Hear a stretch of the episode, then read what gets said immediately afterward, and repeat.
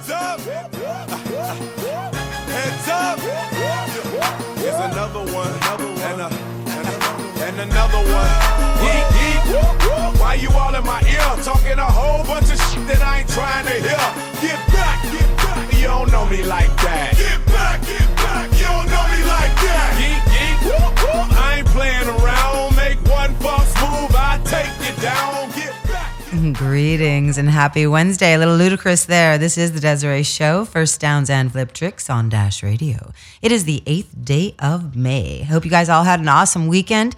Uh, I got. I'm pretty stoked. I got a pretty sick, uh, pretty sick setup. I'm surrounded by men as always uh, in the studio. I've got Cole running the boards, and I've got uh, two guys with USC backgrounds, both playing had playing in the NFL.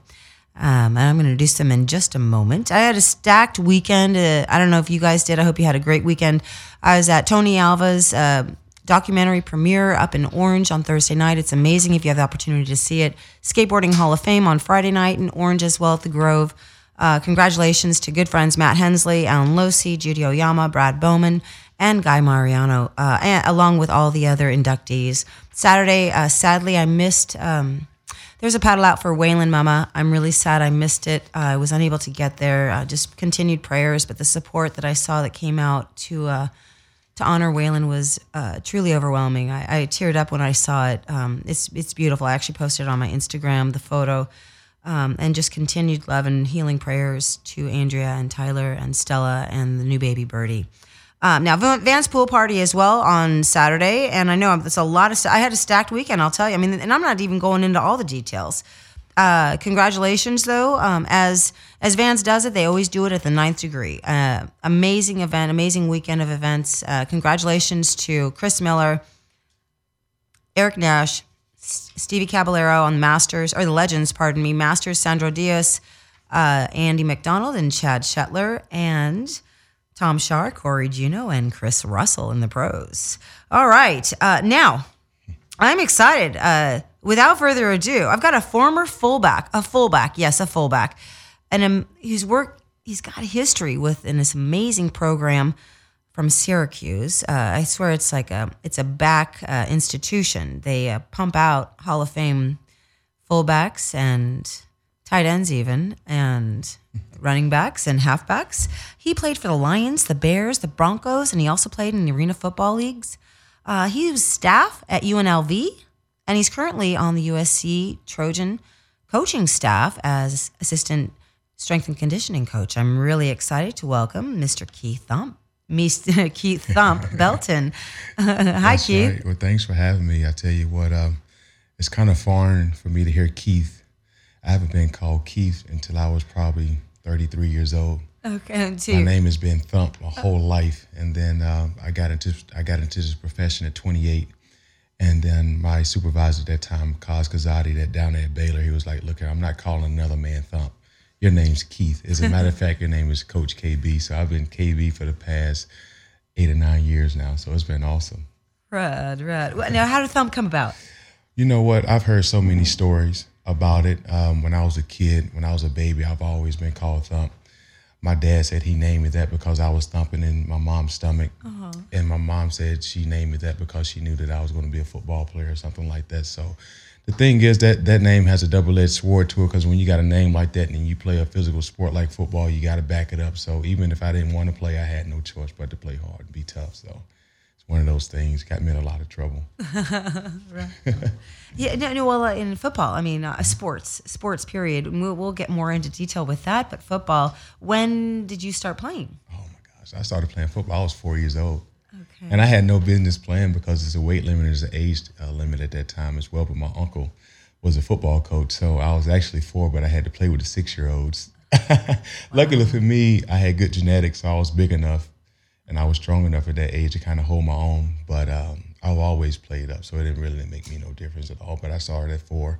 My first sport was softball, not softball, but baseball, t-ball. Okay. And then that was actually my favorite sport till I was about eight, nine years old. And then I wanted to get into boxing. My dad was a professional boxer in the military. And he said, Look, dude, there's no way I'm going to let you get into boxing. You need to play football or do baseball. So he made me pick one. So I chose football and just roll with it.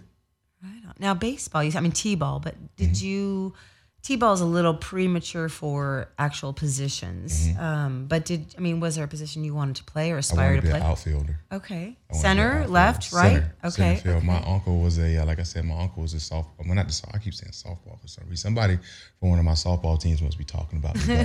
But, um, my uncle was the baseball slash t-ball team coach, and he put me out in the outfield. And to this day, he says I has the best arm he's ever seen in his life.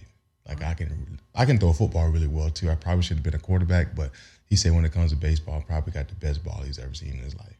that's pretty I impressive. think I missed my calling. So, well, I mean, I, I don't know. I mean, that's really hard to uh, to argue here, having played also in the NFL Right. and the arena and playing for Syracuse. I mean, you know, it's hard to say that you might have missed your calling. Yeah, that's true. I mean, you could have Michael Jordaned it, you know, somehow, right? Yes, yes, for sure. Hey, Michael Jordan don't get enough credit. He was actually better than what people think, thought he was in baseball, but that's a whole nother subject. Well, and or Deion. I Yeah. mean, you know, I mean, there's, Yeah, I mean, there's sure. some phenomenal multi. I mean, and it's sad, and we'll get into that as well a little Mm-hmm. farther down the show. But it's kind of sad because I feel kids these days have they are forced to make a decision early. Um, I mean, really early, Mm-hmm. and are not afforded the opportunity to do other sports, which I think m- makes you a more well-rounded athlete.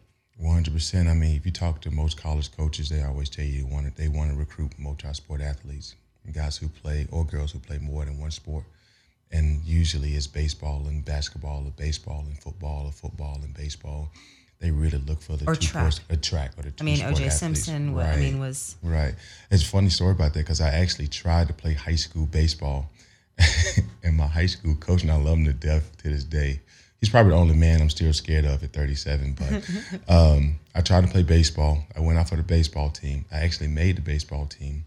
He called me to his office. He said, Look, man, there's no way you're going to ever go to the major leagues in baseball. You're an NFL football player. So you're going to quit this baseball team. You're going to run track. And that's what I did. That, uh, let's let's talk about that. Let's talk about the people on the path. Oh, my Uh, I mean, you just mentioned, um, you know, a, a huge mentor to you, obviously. Um, what other people, uh, you know, kind of presented themselves on your path that really, really stand out? Obviously, a lot of people, but yeah. you know, what? I remember all of my elementary school teachers. I remember all of them, the good ones and uh, I would say the bad ones. And um, there's one in particular. Her name is Miss Sessoms, and I don't know. I don't know if she's still teaching or not, but she was always my favorite teacher because she realized that uh, I learned differently. And uh, when I was younger, they tried to test me for learning dis- uh, disabilities, but I did. I do understand that I do learn things differently. Uh, I wouldn't say that I've been clinically diagnosed with anything, but it does take me longer to learn certain things. And she she recognized that earlier in my uh, in my youth. So she would always keep me after school and help me with my schoolwork and all that type of stuff. So she was one of the first people to actually recognize that, but actually wanted to do something about it because she knew I was phenomenal in sports. I've always been phenomenal in sports, but she actually took her time with me after school because my mom worked from seven to seven at night, and my brother is disabled, so he really didn't, couldn't do a whole lot with me, a whole lot for me, and he was working. So she would kind of take that role and say, "Okay, I know you don't have anybody at home to really help you with this, so I'm gonna keep you after school and help you with that." So. I, I love Miss Selson to this day. Ironically, every time I go back to Charlotte, and I rarely do, I always run into her and I always thank her and give her a big old hug. Um, and uh, of course, I had a great support system with my family. You know, I grew up around a whole lot of males, strong males, truck drivers, barbers, hustlers, everybody. You know, and they taught me a lot. And we we, we were never considered um, highly educated when it came to school, but when it came to um, social awareness, what we would say street smart, we was very, very, very. I would say my family got masters and doctors in that. So they always taught me about integrity. They always taught me about honesty. They always talked to me about being on time and doing what you're supposed to do and being where you're supposed to be, um, dress a certain way, talk a certain way, being respectful.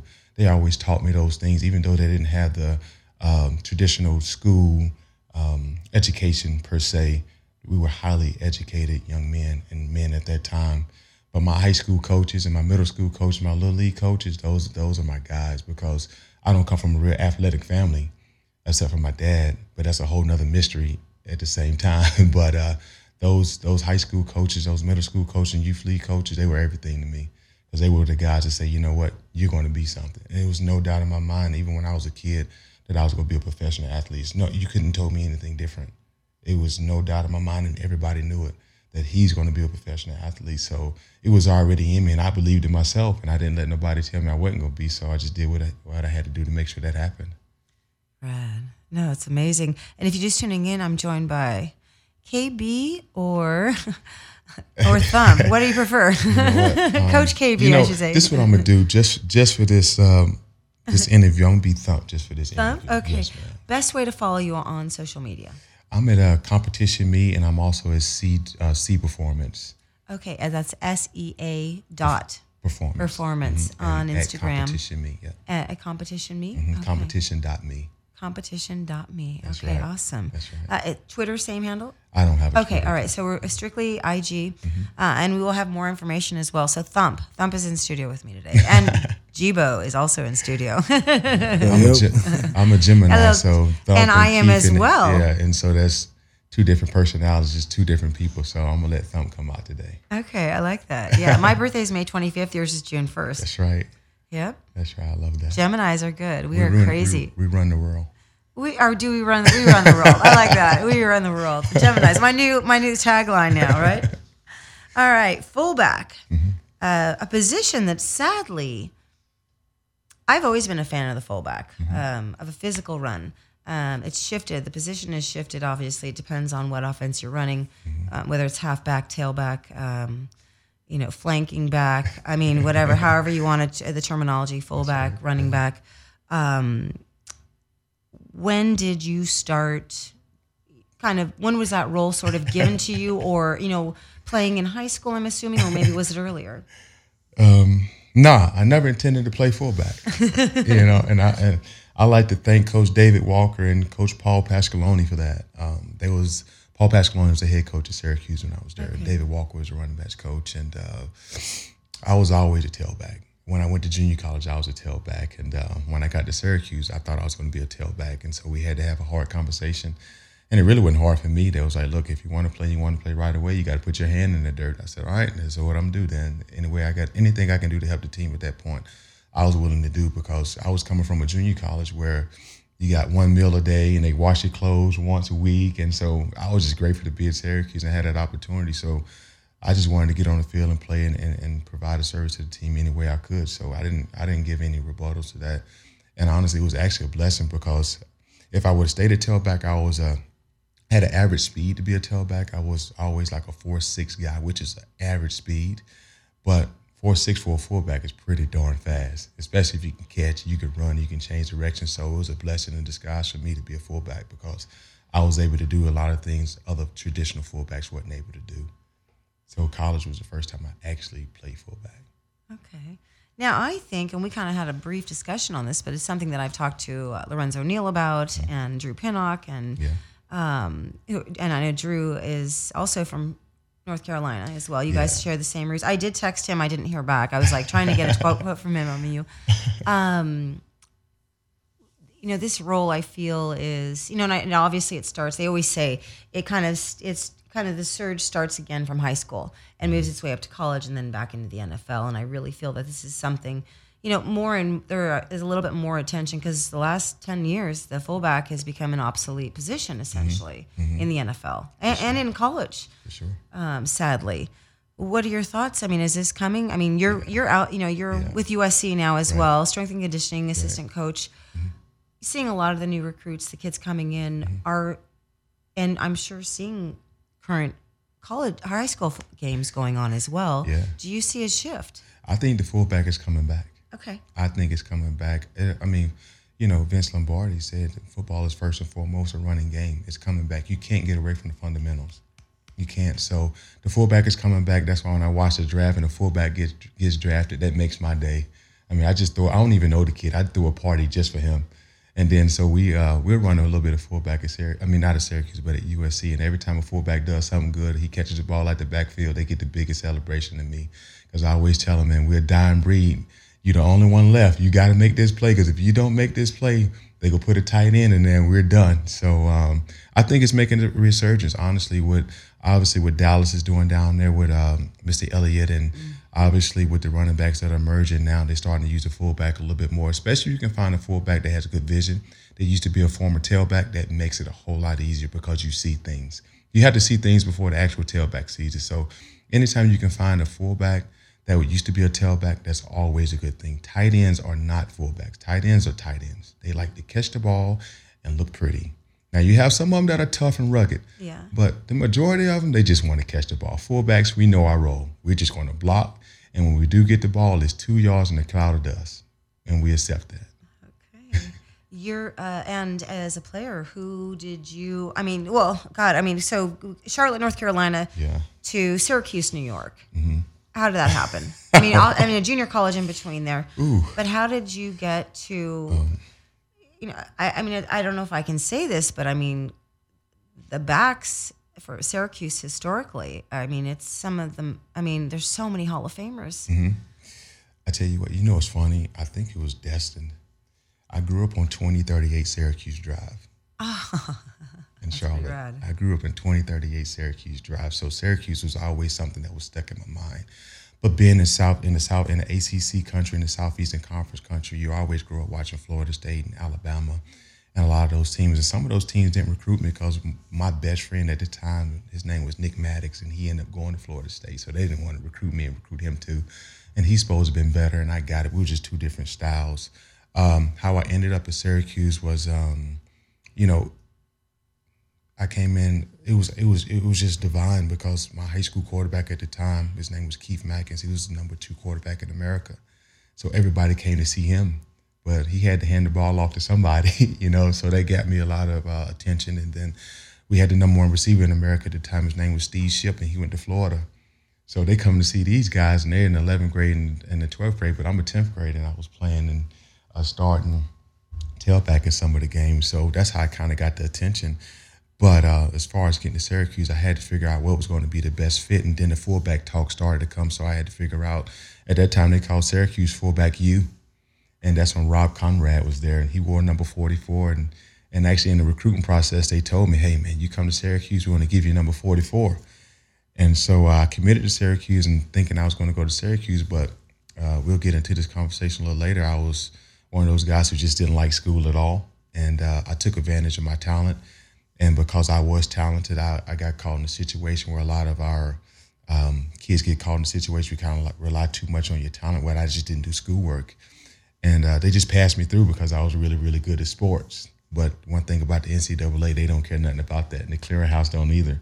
They just know the bottom line. So what happened was I had to go to junior college. And that's when I really first took academics seriously. For the first time in my life, I took academics seriously. And uh, I was actually, I actually signed my national letter intent to Baylor. So I was going to Baylor first, yeah, down there with um, Coach Kevin Steele. So I drove down there, me and my family, we drove down there and the, my scores and everything came back and I didn't make it. So they sent me to junior college to Northeast Mississippi. And um, that was kind of the rebirth of me from an intellectual standpoint because I was able to hone in and concentrate on things that was important. And then when that happened, I knew right away that I needed to contact Syracuse. So I got on the phone.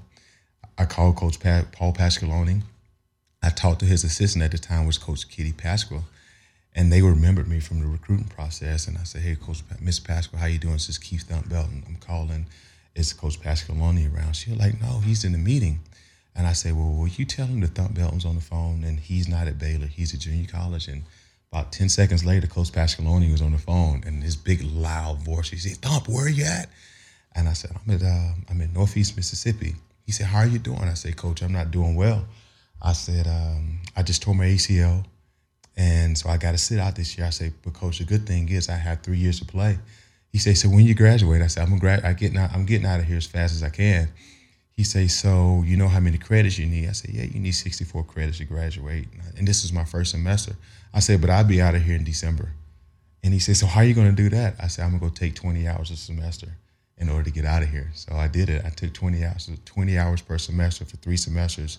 And then I had to go take summer school courses. So I graduated with like 67 credit hours before I got to Syracuse. Wow. And so he told me, he told me that day, he said, if you do that and you show that type of commitment, the recruiting is back on the table. We'll uh, monitor you, see how you're doing as far as your health wise. We'll send somebody down there to come see you. Coach David Walker came to see me the next season. I told him if he come to see me, he offered me a scholarship. I'll cancel all visits. I won't make any visits nowhere else. And I'm coming to Syracuse. And that's what I did. Wow. Amazing. Yeah, awesome. You know, always through adversity, we find these rad paths, and if we have those eyes to see it, which you do, yeah. um, amazing. Yeah, no, and then you you go to Syracuse and you join. I mean, Jim Brown, That's right. Ernie Davis, who, like, for me, even is even like, oh my, you know, That's right. The first African American get wins the Heisman Trophy, the first not first overall pick in the NFL draft. I mean, you know, Larry Csonka, Art Monk. I mean, the the list goes on and on, and you know, I mean, we could spend a good fifteen minutes here um, just going over some of the Hall of Famers from Syracuse. You know, and I'm a Trojan. I mean, I Yeah. you know, like, no, 100%. I know you know, like no one don't get no mistakes, but but I appreciate awesome. You know, I appreciate history and um, and good programs. Yeah. So going there, I mean, obviously, and I think of Ozzy Solemn uh, or Ossie. I, I never know how to say his name right. You know, the- Newsome. Ozzy News. Solemn, I thought. Yeah, you're right. Okay, okay. I'm, I was losing my Yeah, my, right. my right. dyslexic in it. No, no, no. you know, I mean, with a historic, I mean, obviously, you know, I- you know on the counter, USC, John McKay, Mm-hmm. Right. John Robinson. I was a running back. Yeah. Uh, USC has, has also been historically a powerhouse as Mm-hmm. far as pumping out phenomenal backs, fullbacks, tailbacks, running backs. I see Jibo and I, I have a lot in common. Just like you, we're Gemini's, That's but I was I was a running back as well That's on the boys team. You know, That's right. So I, I, I won up on Jibo. he went to defense, which is where I wanted to go, which is where I've gone later in my life. Okay, well, I guess we're tied now. No, uh, Ricky Bell, Charles White, Marcus Allen. Those were my. That's who I. You know, um, we we were so blown away because Marcus Allen ran so fast. He ran out of his cleats when he was at USC as a freshman. Mm-hmm. You know, I think Robinson was his coach at the time. Um, anyways, um, okay, so I'm I'm a dork. I I, I get football Tourette's and No, football. all right. Me too. Okay, so uh, Syracuse come playing at now Carrier Dome. The Carrier Dome. Playing there, walking out the first time Oh with this gosh. history. What was that like? Oh my gosh. I tell you what, um, that's a special place. When you get a chance to go there and put on that orange helmet, that is a special place. And you know it from the time you walk on in, in that building. When you walk into the athletic building, the first thing you see is the Heisman trophies of Ernie Davis, and you see the Jim Brown posters, and you see the Art Monks. You see all those things, and you automatically understand that you're a part of something huge going to that carrier dome is is honestly is probably no place like it. When that place is rocking, is no place in the country like it. And it only sit around fifty five thousand, but you would think it's two hundred thousand people in that place. The dome, Oh I would imagine, like keeps. And it's metal seats. oh wow! Oh, it's ridiculous. It is ridiculous. It's it's it's absolutely amazing. It's no place like that place when it's rocking. No place. But you know the thing is because fortunately for me, my running backs coach was a running back at um, Syracuse, and he's one of the all time leading rushers there as well. So he made sure we understood when we walked in that running back room exactly what we was getting ourselves Oh, into right. Okay. because So he made sure we understood the, the lineage that had been set behind and the standard that had to be upheld in that running back room. So he bleed orange to this day. He still bleeds orange. So everybody who comes to play running back at Syracuse, they have to understand what they're getting themselves into. And there is a standard there in that room, just like it is at USC. Yeah. I mean, both schools can arguably be called running back university. No, I mean Sure. historically, yeah, no, because when you when you told me Syracuse and I look, you know, I looked and we, I was like, oh my gosh, like this is, you know, I mean, I know, uh, and we spoke about Stephen Gregory, who is That's not, right. you know, is a, a safety. Uh, Cornerback, strong safety. I'm trying to Yeah. Mm-hmm. think. Yeah, I mean, secondary player, linebacker. Now with Detroit Lions Mm-hmm. on the staff there. I did text him, but I didn't hear back from him. You know, but uh, usually he's pretty good. I, I think Yeah. he's real busy right Yeah, he's now. busy right now, sure. real busy this now. Um, but yeah, a lot of phenomenal running backs now, and you've had the opportunity to, you know, well, let's we're gonna go chronologically, I guess. So from carrier, well, and actually, I'm gonna throw out something else here a little bit. Is you know playing now? Actually, Jibo, have you ever? Did you ever SC? Did you did S? Did you play? Uh, have you played at Carrier Dome? Did you ever play during your time at USC? I don't think so. I think Boston College, but not Syracuse. We I'm- we played Syracuse, but I'm not sure if it was at the Carrier Dome. I think we played at the Jet They City. played at MetLife. Yeah, we played Okay, at you MetLife. played MetLife. Yeah, That's right. we Okay, because I was like, okay, wait. I remember. I'm like, mm, is it? But I know. I think I would remember that. Um, contrast, though. I mean, from Carrier Dome to now coaching on the field at the LA Coliseum, another historic um, place. Yeah. the difference. Oh my gosh. Um, the Carrier Dome is special. Don't get me wrong. The Carrier Dome is special in its own little way. The, the special thing about the Carrier Dome is that it's named after an air conditioning place, but there's no air conditioning in the Carrier Dome. It doesn't make sense at all. It's named after Carrier air conditioning. There's no air conditioning in there. But Oh my god. anyway, It's not some good advertising there. it's the truth. But uh, I tell you what, um, my first time coming into the LA They didn't get the details right on that contract. no, did they didn't. I'm like, come on, man. How could you not have AC in a place that named after you? But anyway, it's funny. It's funny. But uh, it's no place like the LA Coliseum. Just the historical references of it, whether it's the Olympics and whether it's the Pope or whether it's the president or whether it's uh, USC football, whether it's, I mean, so many events have been taking place in that place. So it's, it's that place is absolutely amazing. And even when you go run the stadiums, they're just for exercise. You understand that so many people have been in this place that there's a standard, there's a there's an expectation every time you walk in there. And as if I if I'm quoting this correctly, I believe for the past two years USC has not lost a game in the Coliseum. So we plan on keeping that going, and we're reminded of that every single day with Coach Helton. We we will not lose in that in, in that place. So uh, Is that coming from place. Lynn? Does Lynn come down and say, "Oh yeah, by the way," I mean, or does Lynn just throw his whole lineage back? Not- at you? not Like, at no, I'm all. kidding. I'm joking. He's, I've heard it. I, uh, Not at all. The thing is, uh, when and I told Mr. Swann this too. I told him this. When you walk into the John McKay Center at five five fifteen in the morning, and you see Mr. Swann working out, whether it's on the treadmill, whether it's on the elliptical, whether it's lifting weights, whether whatever it is, you really understand the expectation and the um, the standard of that place because him as a Hall of Famer, All American, Super Bowl winning, um, athletic director in there at five o'clock in the morning, working, not talking, working, working out, and then when he gets done, he sits around and he talks to the coaches and he talks to the student athletes. I mean, that's the type of athletic director you want because he's in the mix and he wants to know what's going on and he's totally invested into the university as a as a whole as well as the athletic department. So when you walk in there and you see all those All Americans on the All American wall, and then you walk in there and you see Lynn, uh, Mr. Lynn Swann in the weight room lifting weights and running, it's no place like it. It's no place like it, and you're constantly reminded of that every single day. It's every, when you go to the USC athletic building, everywhere you look, you're going to see something that's going to remind you exactly where you are and that goes along with not losing at home. they tell you that all the time. Like it's just it's our sacred ground. And Coach Helton, he tells us all the time that is our sacred ground. We must protect that place, and because of the reputation and everything that, that it holds. So we're always reminded of that. And Coach Mr. Gbo knows as well. All the tro- former Trojan understand that that's just one place you don't lose it. You don't lose at home. You don't want to lose it all, but you definitely don't let somebody else come in your backyard and take your stuff for sure. no, you don't. You don't lose at home. And I tell you the most special thing about that place is that band with Dr. Bartner. I mean, that guy, he's been, I mean, you know, I've had an opportunity to sit down and talk with him. He's going on 50 years of service. And people don't understand that is special.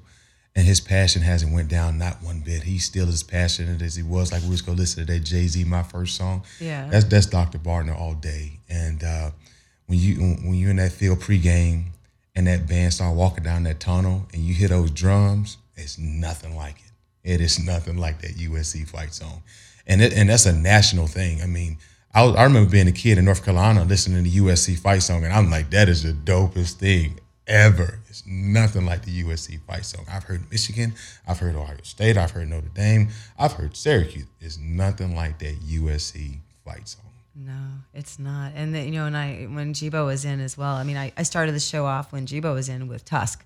Yeah. Because I mean, that's just goes down to my roots with the whole US, USC UCLA thing. That's right. But you know, uh, the passion as well as instilled. Um, and another one bites the dust. When they play that song, I always love it after they've gotten sacked, uh, sacked somebody, um, and uh, the Lone Ranger. You know, but the fight song. I mean, there's nothing like it. You know, I mean, you. It's kind of like an automatic reaction with happens with your fingers and your hands, and you know, right. uh, it's just something really special. No place like it. you know and we won't tell the syracuse you you know about the well be i mean i was going to mention the the the mascot but i didn't want to go there either. So what is otto the orange Oh, or otto the, sorry. That's i'm not, not i'm not knocking syracuse because I, I do you know i Yeah, did no, bring up all the history as well.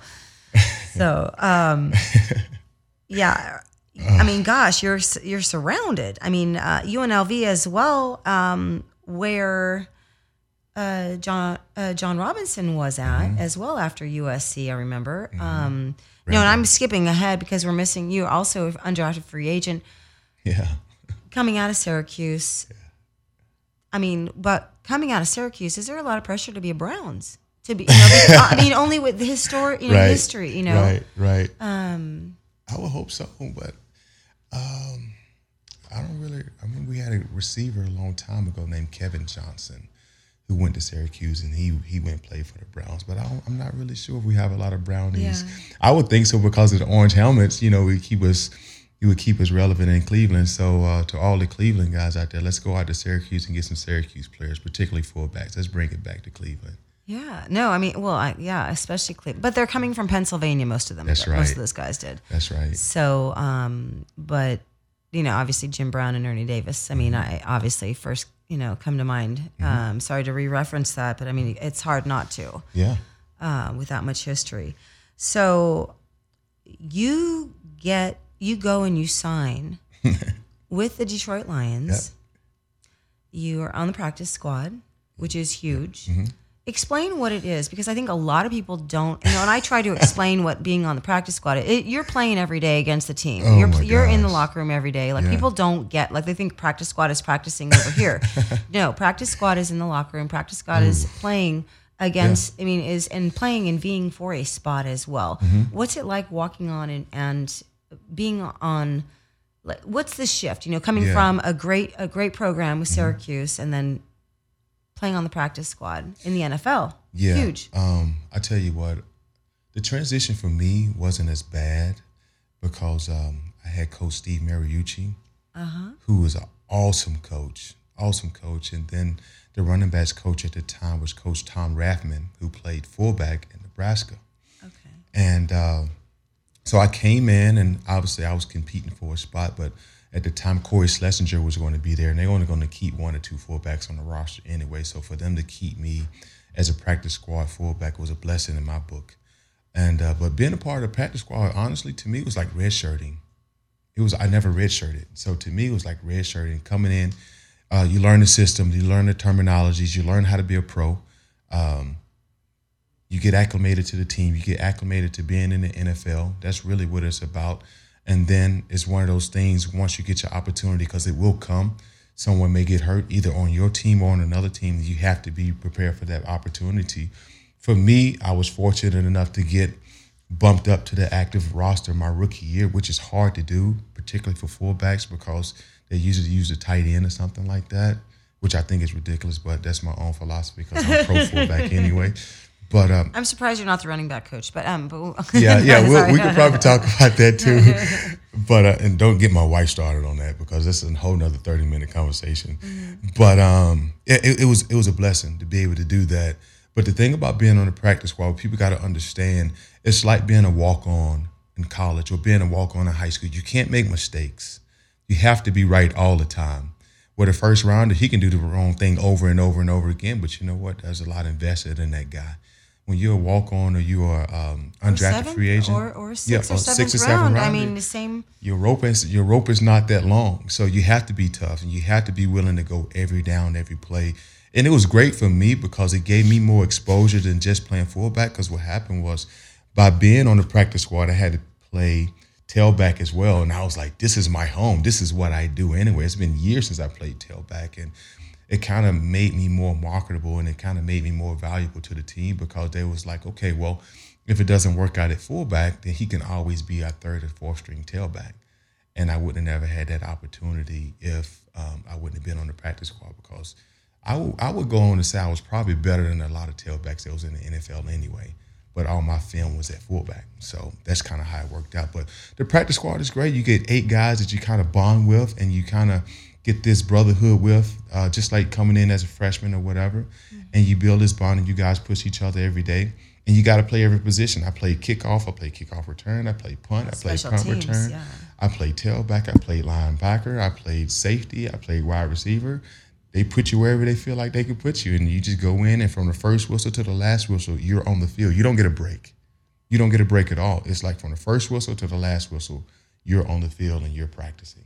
But you know what? At the end of the day, at that time, you probably made one hundred and ten thousand dollars. I was like, what else would I be doing? You know, I graduated from Syracuse. I had a history history degree. I wanted to go be a teacher. Okay, I probably would have made fifty, and that and that's if I'm lucky in a really really good state. And that's the conversation we can have too. But I'm gonna make one hundred and ten thousand dollars basically in half a year, and I got to play football. I'm all in.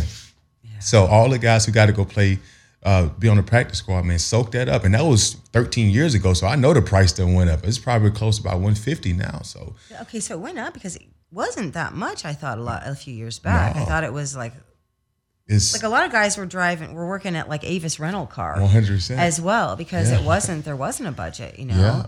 You Uh, know, so you were making some decent money Yeah, then. and I, was mean, living in Detroit. you Yeah, know, I- I, was living in Detroit. But if you make $110,000, you live in San Diego, you got to go get your job.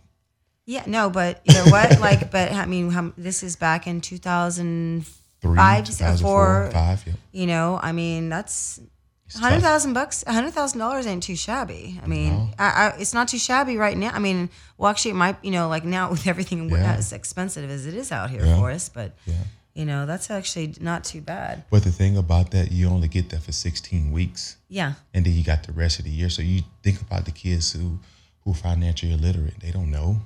You know, you give a guy fifteen, twenty thousand dollars, he don't know what to do with that. If I don't think he's ever gotten college was a free meal and a, and a bus ride to the to the classroom or anything like that. And he probably comes from a home where he don't have a whole lot of money. So all of a sudden he got a couple thousand dollars in his pocket. He don't know anything about investing or investing in the right things, you know. So they're gonna blow that money Yeah. for the most part, they're going to blow that money. So that's the sad part. I mean, I've been a part of teams where guys call me and ask me for money uh, in late June or in July because they don't have any more money because they spent it all from January. wow. And a lot of them, they probably have children, whatever the situation may be. It's just that money got to last you for the rest of the year. So that's why a lot of guys do go out and get jobs. They, they don't spend their money. It's tough. Yeah. Uh, if you're just tuning in, I'm joined by Thump, uh, and he's got a Thump. We're gonna go with Thump. That's you guys, it's Thump today, and Jibo's in studio as well with us right now, which I'm pretty stoked. So Detroit Lions practice squad onto the Chicago Bears. Played there for three seasons. I played there for uh, Or- a season and a half, and then or- I went okay. to Denver. Oh, pardon me. Okay, and then and then Den- then to Denver, um, and then back to Detroit. And back to Detroit. How about that? And now you have all these friends that are on the Detroit Lions coaching staff as It is well, which is a small. What is it with you in Detroit? It is nuts. It is nuts. I mean, the funny thing about it was uh, Coach Matt Patricia. He was like a graduate assistant, quality control guy when I was at Syracuse. Always smart, always articulate, very, very good with people. And he was one of those guys where um, if you didn't understand something, everybody knew just go ask Matt. It was uh, if they had an app back then, it'd be Ask Matt app. And he would have been a he would have been a host for it, but he was just one. He was just so smart, and I believe he was an engineer or something like that. So he had just got out of that. Field. Makes very field. much sense. Yeah, an He had just got out of that field, and he came and um, you know it wasn't easy for him by any stretch of the imagination. He was there from day in day out, from sun up to sundown, and he was doing everything from faxing everything to uh, helping running drills and practice, whatever they asked him to do, he did it. But he did it with such a great grace. So it wasn't no doubt that after a while he was going to be a head coach. And actually, I used to tell him all the time because he was my um, bus mate, and uh, he used to travel. We used to travel together. We sat together on the planes to and from games. And I used to always tell him, I said, man, you're going to be a head coach. You're going to be a head coach. And back then, you got to think that was 15 years ago. He was like, man, I hope so. I said, dude, you will. You'll be a head coach. So um, once he got that break into the NFL, I was like, it's just a matter of time. Back then, he didn't have no facial hair. It was just no hair on his face, just Matt Patricia. But now he's Matt Patricia with the big beard, and he he's exactly what everybody thinks he is. He's smart, he's articulate, he's personable, and Detroit would not struggle along with him at the board. And I mean, him at the him at the top, particularly with the staff he put together, because all those guys are Syracuse guys when I was there. Coach Paul Pasqualoni, who was the head coach, he's the defensive coordinator. The coach uh, Coach David Walker is a running backs coach. He was my running backs coach. You know, Coach Brian Stewart is the uh, DB's coach. He was a DB's coach at uh, Syracuse when I was there. Then you bring in Stephen Gregory. Well, Brian Stewart was Stephen Gregory's position coach. Yeah.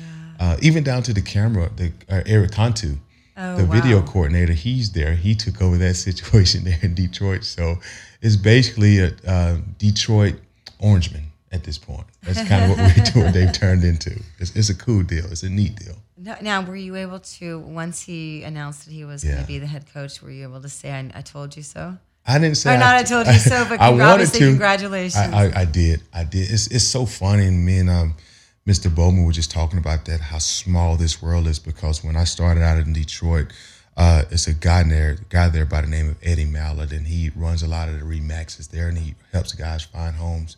He was the first guy I met when I got there, and he was so hospitable. Um, took us out to eat, built really, really good relationships with him. And to this day, Eddie is still there helping people find somewhere to live. So he called me once uh, Coach Patricia got the job, probably about a month after, I would say. He said, Hey, Thump, I got somebody on the line with me. And I say, Who you got? And then Coach Patricia said, Hey, Thump, what you doing? And I say, Coach Matt, what's going on? But it just it just goes to show like when when you meet people, you know, you always leave a lasting imprint on them. And uh, especially if they know you're about the right things, they're always going to be willing to help you, you know. And Eddie's always been that way.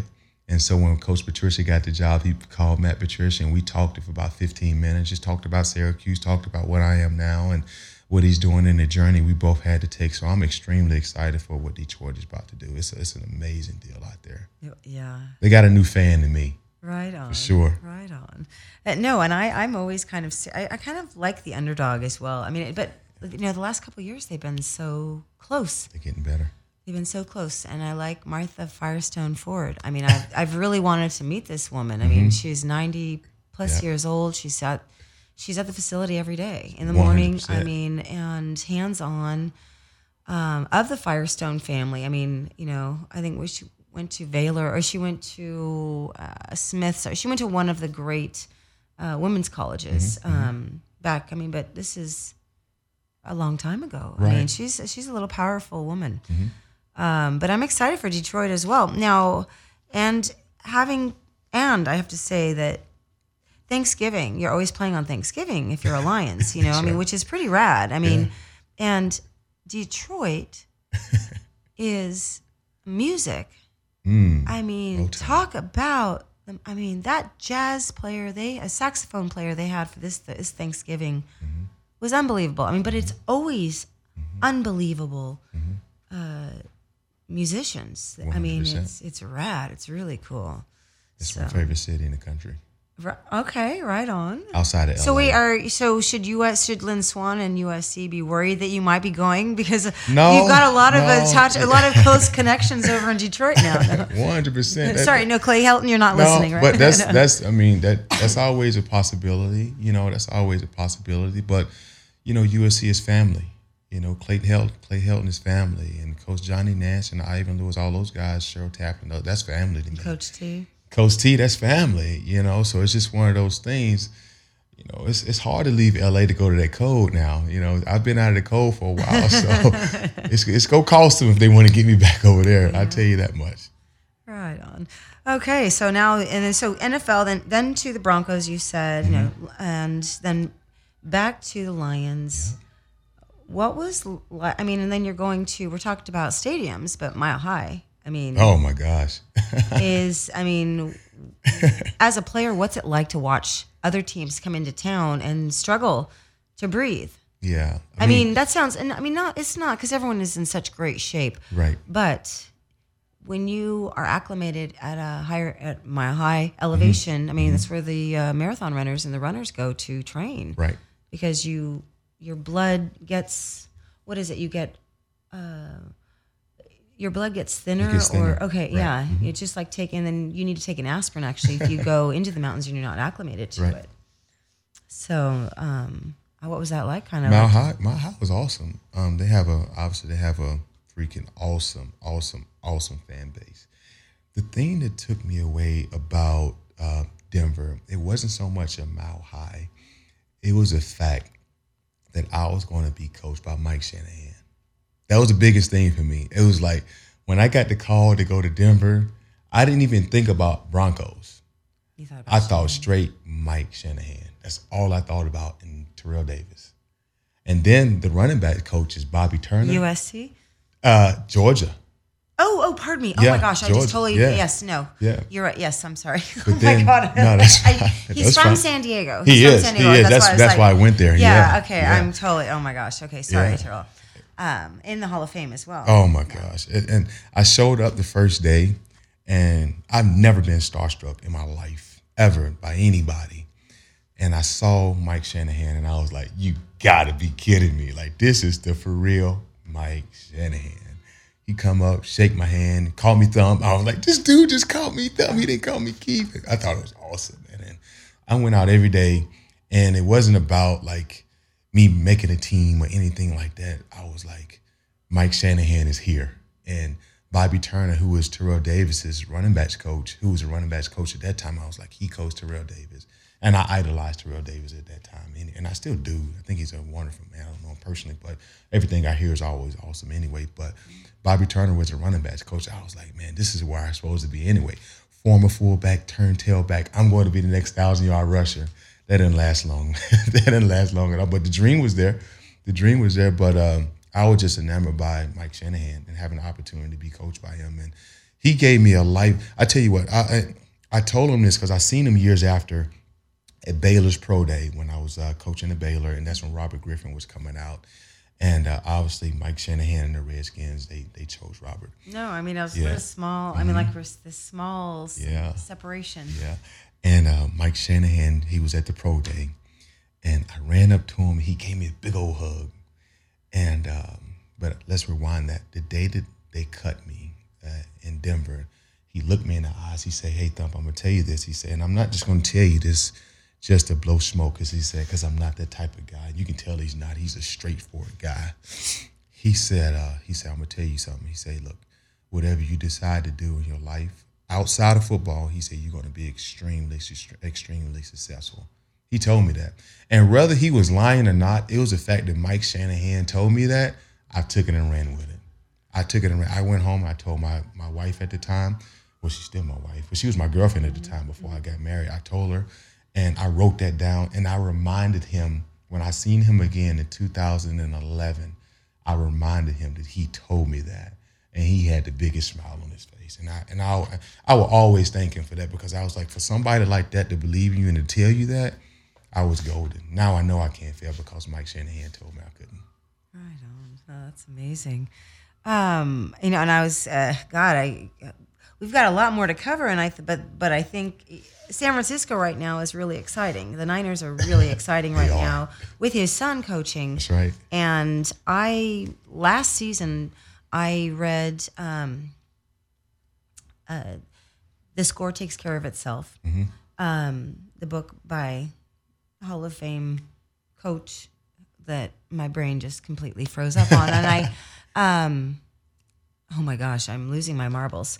Uh, they were zero and six. They started the season, and I and I felt like last year San Francisco was going to be the team that was actually in rebuild rebuild mode, um, and they were going to start to win, and they were going to start, and then it was they were own six, and they were own seven. Like, no, they're gonna they're they're in re, they're in rebuild. They're going to do it, and and you know, and things shifted, and they they're looking really good. NFC North eh, or West, pardon me, mm-hmm. is looking really good. Mm-hmm. Uh, the Rams as well, especially with the undra- You know, I mean, we've got a lot. I mean, San, Seattle, a lot of changes in Seattle right now. I don't know what's going to happen with Seattle, um, but Pete always gets those guys to play. I mean, Pete always there's competition. I know from players. You know, it's like you got to throw basketball before you go out to the practice field.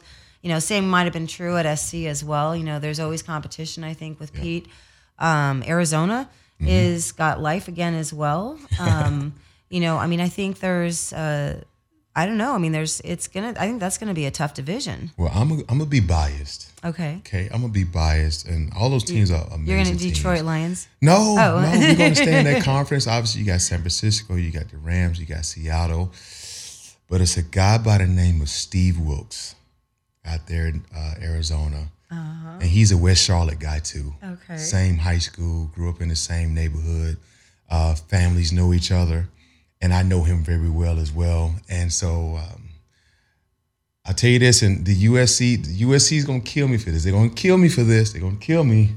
But they got Josh Rosen over there for the Cardinals, and you got Steve Wilks, and you got Larry Fitzgerald, and you got um, what's my guy name that just got Frostee. drafted? Well, Frostee Rucker is still Right, there still. I mean, right. Trojan. We will Yeah. throw the USC Trojans in there. for sure. Come on, for sure, for sure. And and they got Christian Kirk. I mean, this year I, I'm gonna put my hat on the Arizona Cardinals in that Really? conference. I am. Well, they have a whole new coach. They got a whole. They don't have coach. Bruce there. That's right. I mean, and Bruce, from what I understand from people that know him well, Mm-hmm. is and what he appears to be, but is is very special.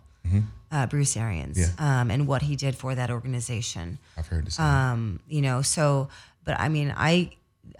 I, mm, I, I mean, I, whatever you say, and I'm going to probably have to eat my words here, but I think it's really tough with a new coach One hundred percent. uh, new quarterback. Um, I mean, they did pick up. Um, who did they pick up in the? Who what was the undrafted free agent quarterback they picked up in Arizona? They picked up a good quarterback um, as well. You know, and I, do you think Josh Rosen is ready though? I do. I do. I think he's. I think he's a special talent. What about his attitude?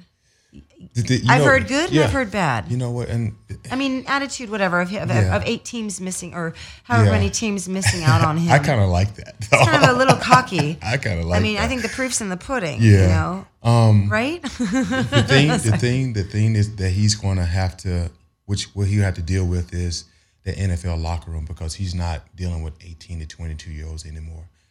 You know, he's dealing with men with families and guys who've been in the NFL for 12, 13, and 14 years. That he's going to go out there and have to prove everything at this point. Um, you know, when you come out of high school, you're number two, number three, whatever, number one guy. You know, you don't have to prove a whole lot. You really don't. But when you come to the NFL, it's a different deal. It's a different deal. So um, I just I believe in Coach Wilks, that, and that's why I'm biased because I know him that's cool. personally. Okay. I mean, I just think that's a tough. Um, oh, it's- the it's first year is is is it, just takes time. Yeah, it does. But something goes with having a new set of energy in there too, though. When you create new energy in the building, things happen. Special things happen when you have new energy. You got a, you know, you got a young gunslinging quarterback who believes in themselves, probably a little bit more than he should. But at the same time, you just never know where it goes. So I know for this year, I'm gonna definitely put my hat on the on the Arizona Cardinals Well, and they have a great running back as well. for sure. I mean, which is alleviates a lot of the pressure. So I mean, For back to our backs. for sure. Okay, we are. We've got eight more minutes. Um, we can have you on. Actually, we oh, we we can't. We can't. Can go a smidgen over probably, but not really because we've got uh, an hour show. Anyways, um, I'm gonna. So we're gonna quick. I'm gonna. You and I mean, coaching career after after your NFL career after arena football. Um, UNLV. You meant there's quite a few schools you've been uh, on the staff with. You are currently with USC, strength and conditioning assistant coach, and I and I, I share this not to. Uh, nullify any of your past. I just have run out of time. Uh, being on this, being one of the, the coaches with USC, what's it like? It's amazing. It's an honor. Every day, it's an honor because I understand what's expected of me because of the, the, the first off the coaching staff that we have, and then the kids that we bring in. There's a standard there, and just to be a part of that is nothing short of a blessing. Like I, sometimes I still pinch myself. I'm like, what in the world are you doing here? Because I started out coaching at John C. Smith University, a division small, a small Division two school in Charlotte, with just a dream to be able to go Division one. Now I'm at USC, and I still pinch myself to this day. It's like, dude, are you really at USC? But I'm not starstruck though. I'm not starstruck, but at the same time, this place, that place is a special place, so it's nothing short of a blessing to be there for sure. And we kind of touched a little, even just being in the Coliseum, but I mean, at John McKay, um, I mean, I, I just, and walking in and seeing Lynn Swann there. That's right. I mean, that's pretty. I I mean, I think that's just a rad.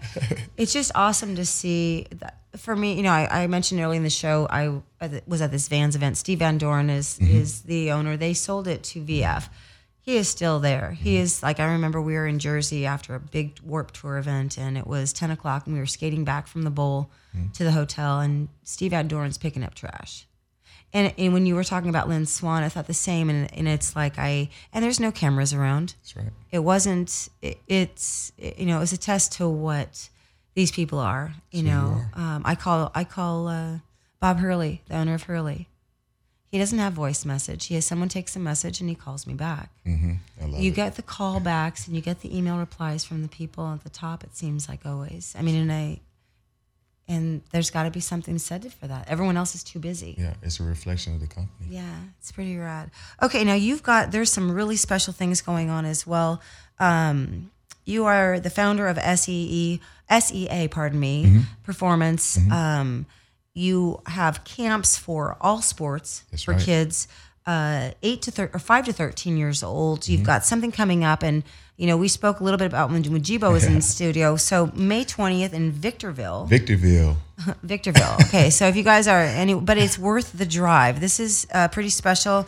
We're gonna give you two minutes, three minutes to tell us all about. Give us your the hot points. Well, I tell you what, the thing that makes the thing that make the SEA special is that um, it's staffed one with myself, but it's former stu- student athletes on every level coming out and mentoring and teaching and educating youth about the simplest things: how to run, how to jump, how to change direction, how to accelerate, how to decelerate. But we're also preaching things like um, nutrition and the importance of nutrition. And ironically, for me, I used to work in the mental health field, so that's the first thing they teach you is when you're dealing with the clients to say, okay, let's figure out what the trigger points are. Let's figure out, okay, how are the habits? Do they eat breakfast? Do they eat dinner? Or what are they eating? How often are they eating? So those are the things that we're touching on in these camps too.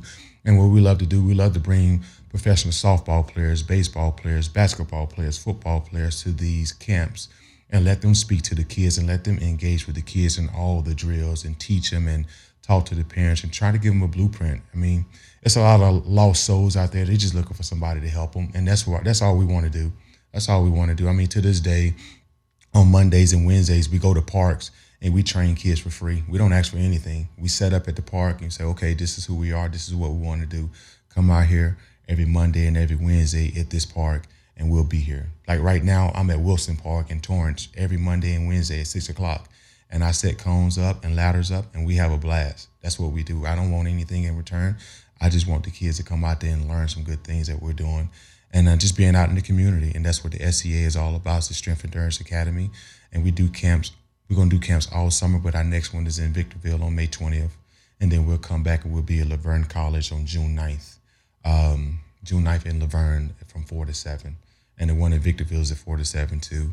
And we're actually partnering, uh, partnering up with another group out of Atlanta. It's called the Battle of the Trenches. And it's actually another Syracuse guy.